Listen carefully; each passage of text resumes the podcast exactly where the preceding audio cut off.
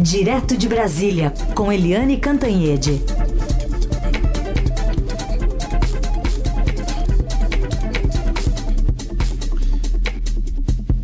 Oi, Eliane, bom dia.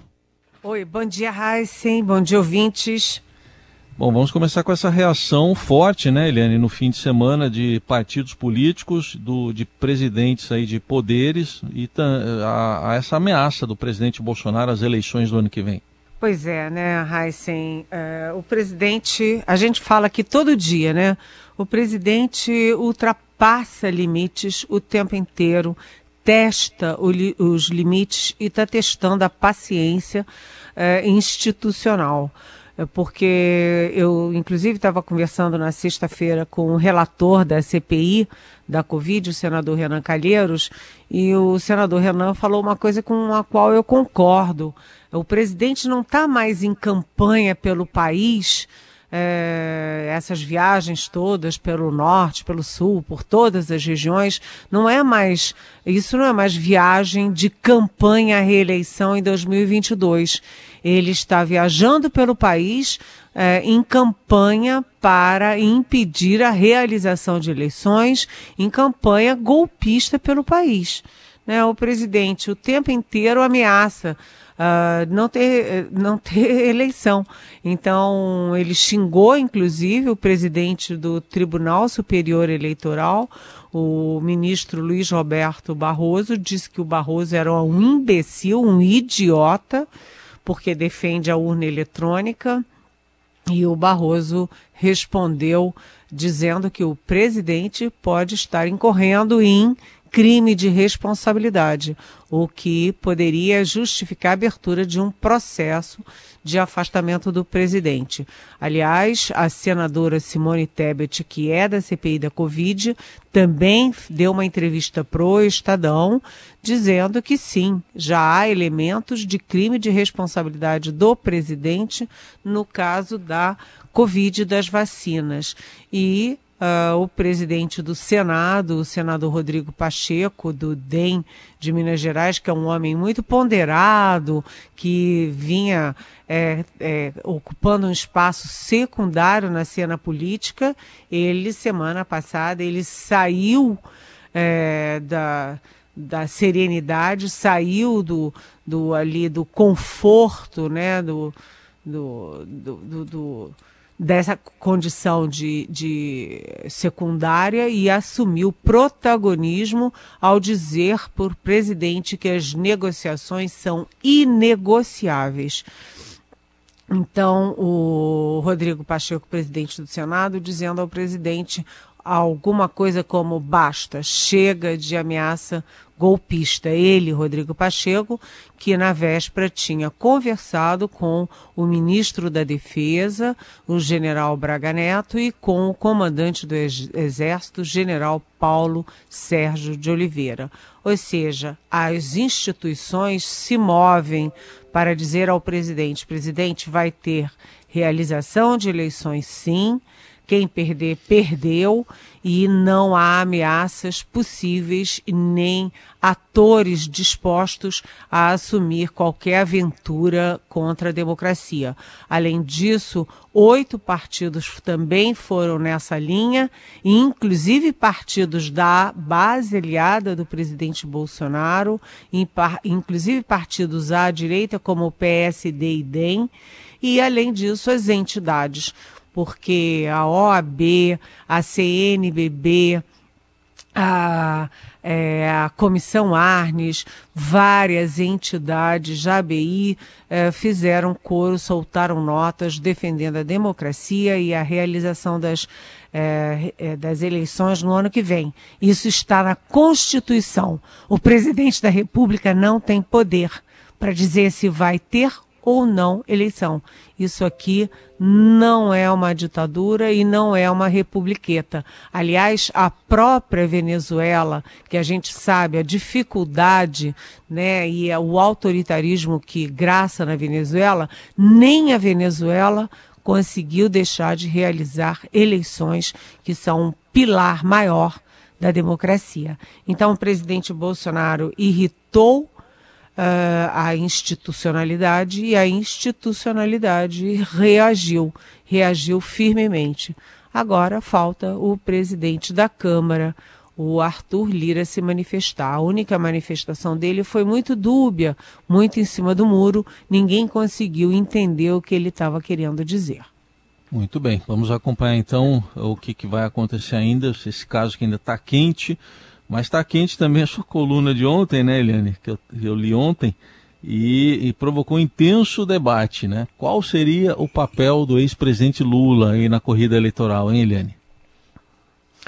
Pois é, o Estadão de ontem tem um, um editorial poderosíssimo, né? O editorial de ontem do Estadão, é, o título é Chega de Chantagem e dizendo que a nação não suporta mais as chantagens do presidente Bolsonaro e dizendo bastas, basta as ameaças às instituições, ao regime democrático. E aí o Estadão defende que é hora de coragem e firmeza na defesa da liberdade e diz que atenção, aspas, Jair Bolsonaro não reúne mais condições para permanecer na presidência. É, o editorial do Estadão foi, inclusive, citado é, com título forte é, no The Guardian, que é um dos principais, ou, ou principal jornal da Inglaterra. Agora, quanto à minha coluna também no Estadão de ontem, é, fazendo uma, enfim, lançando uma ideia, que é o seguinte: uh, em vez de concorrer à presidência da República, o presidente, ex-presidente Luiz Inácio Lula da Silva teria um grande gesto de grandeza, né, eh, se trocasse o cabeça de chapa para ser vice numa grande chapa de união nacional, de pacificação nacional.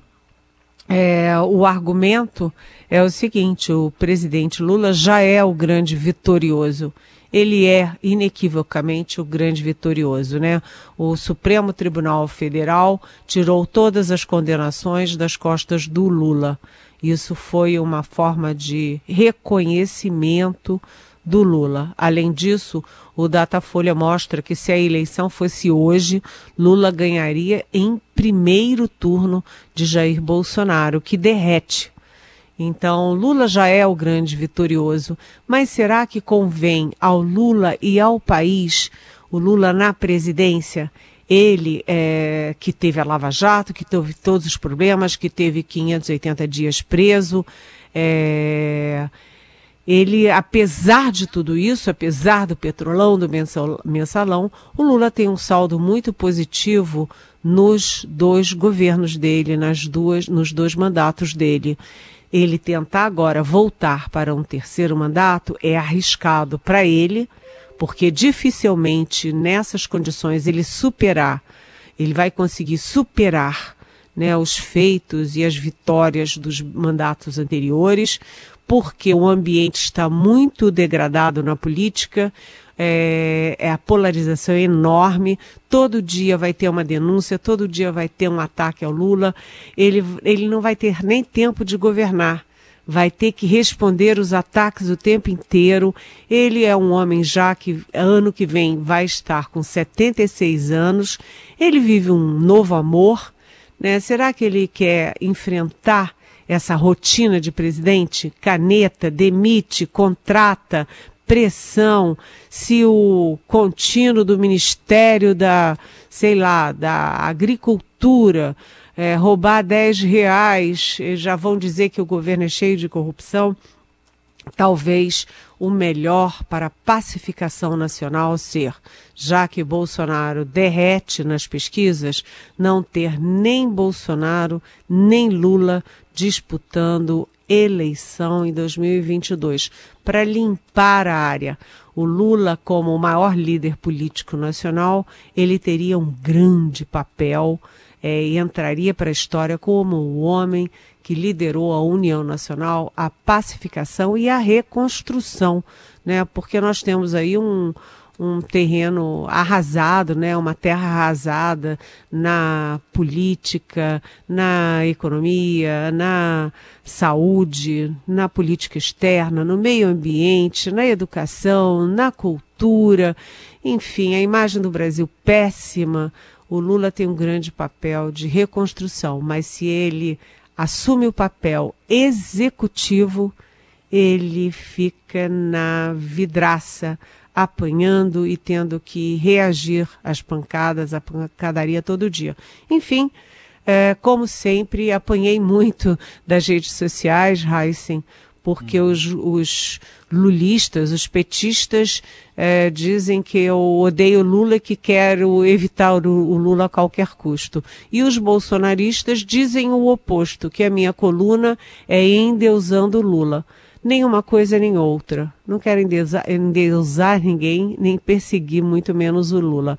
É, eu apenas acho que os grandes líderes é, devem à nação grandes gestos numa hora de tanto sofrimento como a gente está tendo no Brasil, com mais de 530 mil mortos e mais de 15 milhões de desempregados. É isso, Heissing participação de Eliane Cantanhede, direto de Brasília, agora para falar dessa semana da CPI da Covid, que vai ser dedicada a depoimentos aí envolvendo compras suspeitas de duas vacinas, a Covaxin e da AstraZeneca, com dois atravessadores.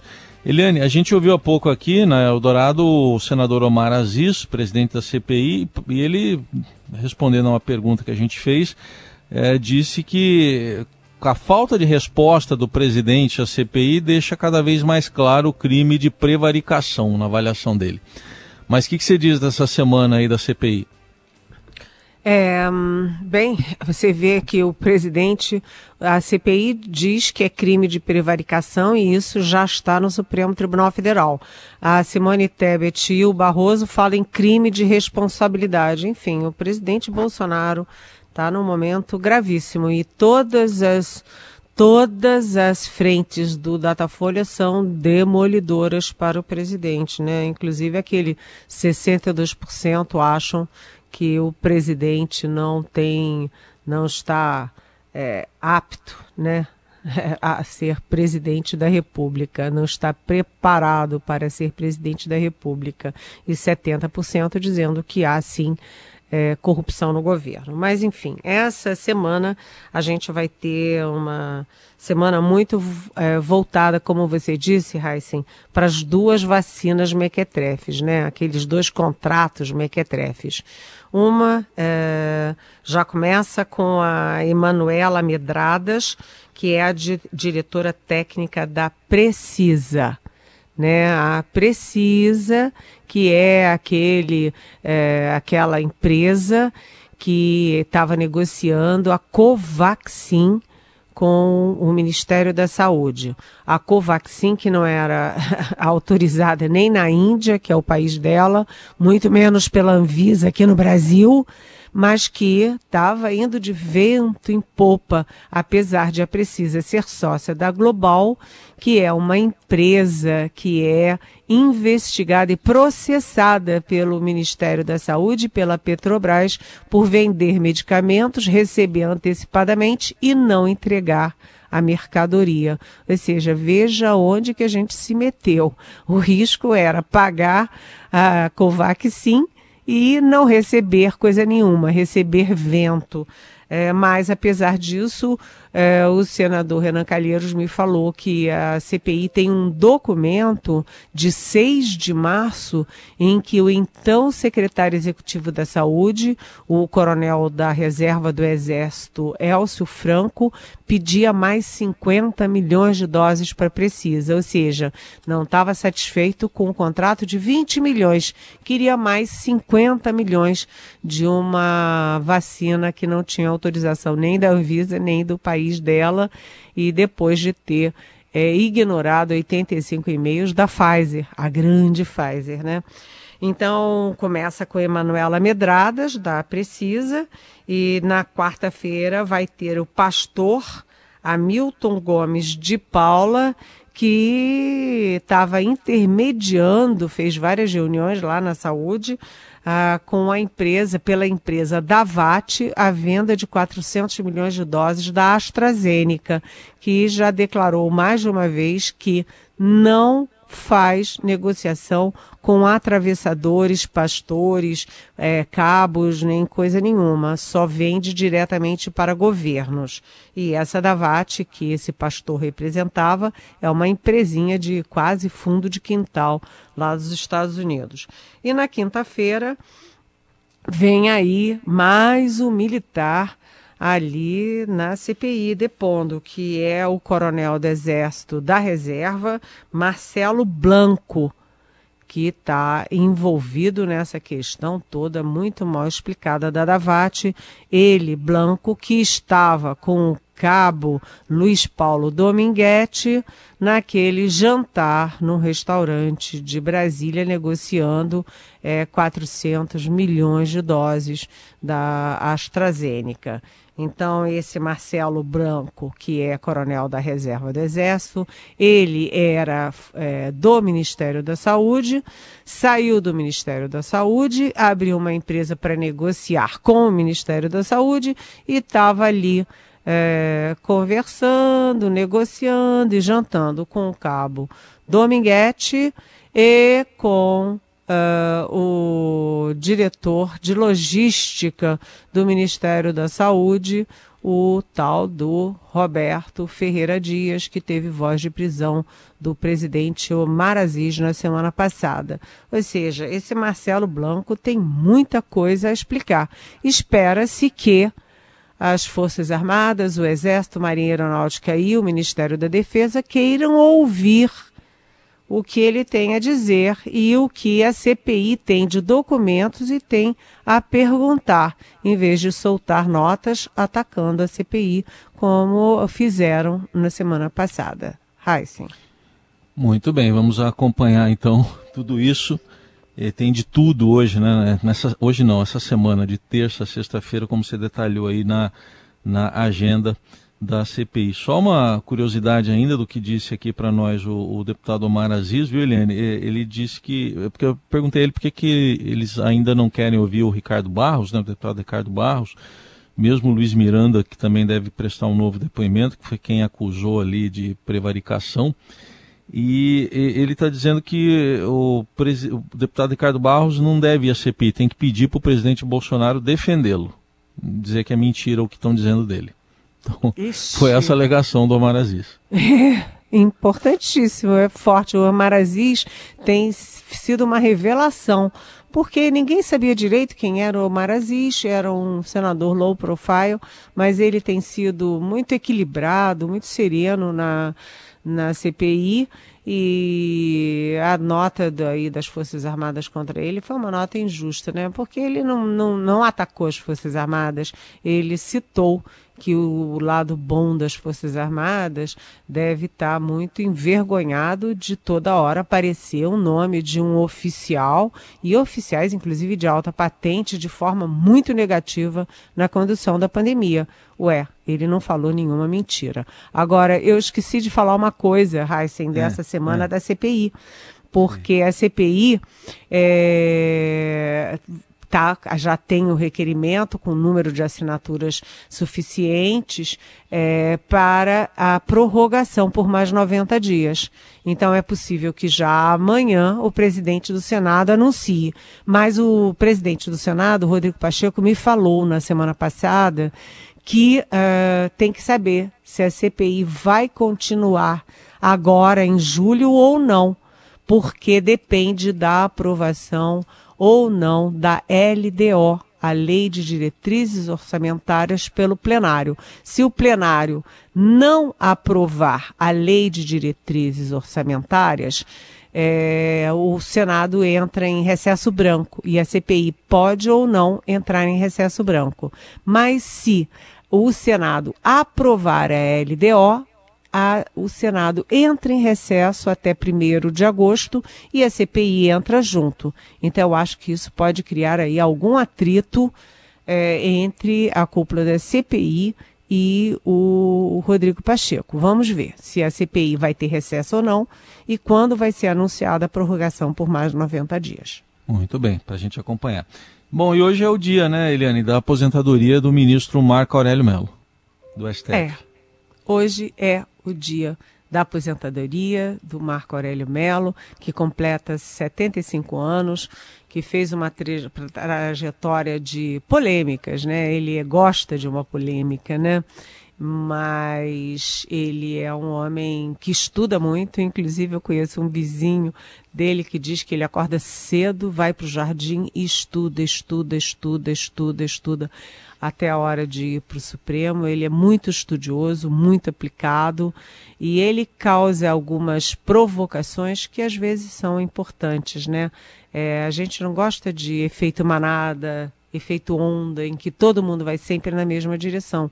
Às vezes é bom ter um contraponto, mas deve sair também nesta semana o anúncio oficial do presidente Jair Bolsonaro do seu escolhido, que até agora tudo indica será André Mendonça, ex-ministro da Justiça e atual advogado-geral da União.